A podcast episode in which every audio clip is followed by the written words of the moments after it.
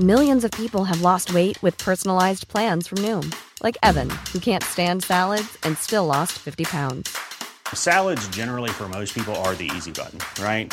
For me, that wasn't an option. I never really was a salad guy. That's just not who I am. But Noom worked for me. Get your personalized plan today at Noom.com. Real Noom user compensated to provide their story. In four weeks, the typical Noom user can expect to lose one to two pounds per week. Individual results may vary. Heraldo Podcast, un lugar para tus oídos. Como pollitos en fuga, el PRI sufrió una desbandada importante. Te contamos quiénes anunciaron su renuncia al partido. Esto es Primera Plana de El Heraldo de México.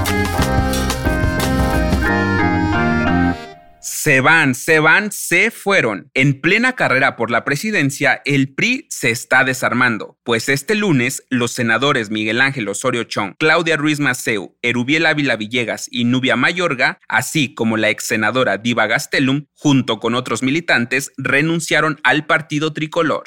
Pero, ¿a dónde se van o por qué renuncian? Osorio Chong dijo en conferencia de prensa que el dirigente nacional del PRI, Alejandro Alito Moreno, destruyó al partido y lo llevó a la peor época de su historia. Y es que los legisladores lo acusaron de haber perdido 39 millones de personas gobernadas y pasar de 23 a solo dos estados gobernados. Debido a esto, decidieron separarse del Frente Amplio por México y crear el nuevo movimiento Grupo Congruencia por México, por lo que se volverán senadores independientes, sin partido y con Osorio Chong como el coordinador. Con ello, en la Cámara Alta, el PRI pasará de tener tres integrantes a tan solo nueve y descenderá a la cuarta fuerza política en el Senado. Alito no tardó en responder a estas renuncias y aseguró que lo mejor del PRI se quedó y lo peor salió para irse con AMLO. ¿Será el fin del PRI? Si quieres estar bien informado sobre las elecciones del próximo año, no te pierdas la cobertura Ruta 2024 a través de todas las plataformas de El Heraldo de México. Escríbenos en los comentarios qué te parece este episodio.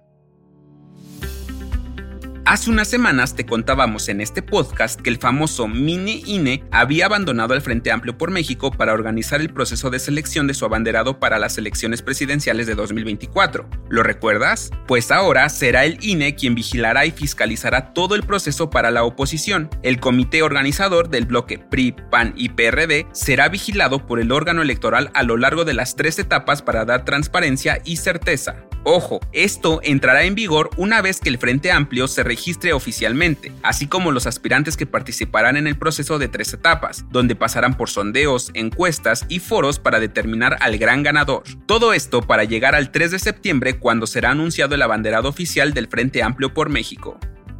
En otras noticias, en la mañanera de este lunes, AMLO aseguró que la senadora Xochitl Gálvez será la candidata presidencial del Frente Amplio por México. El mandatario dijo que fue elegida por los de arriba y por dedazo. En noticias internacionales, los hijos de Mario Vargas Llosa informaron que el novelista de 87 años está hospitalizado por COVID-19 desde el pasado sábado 1 de julio. Es la segunda vez que el escritor está internado por esta enfermedad.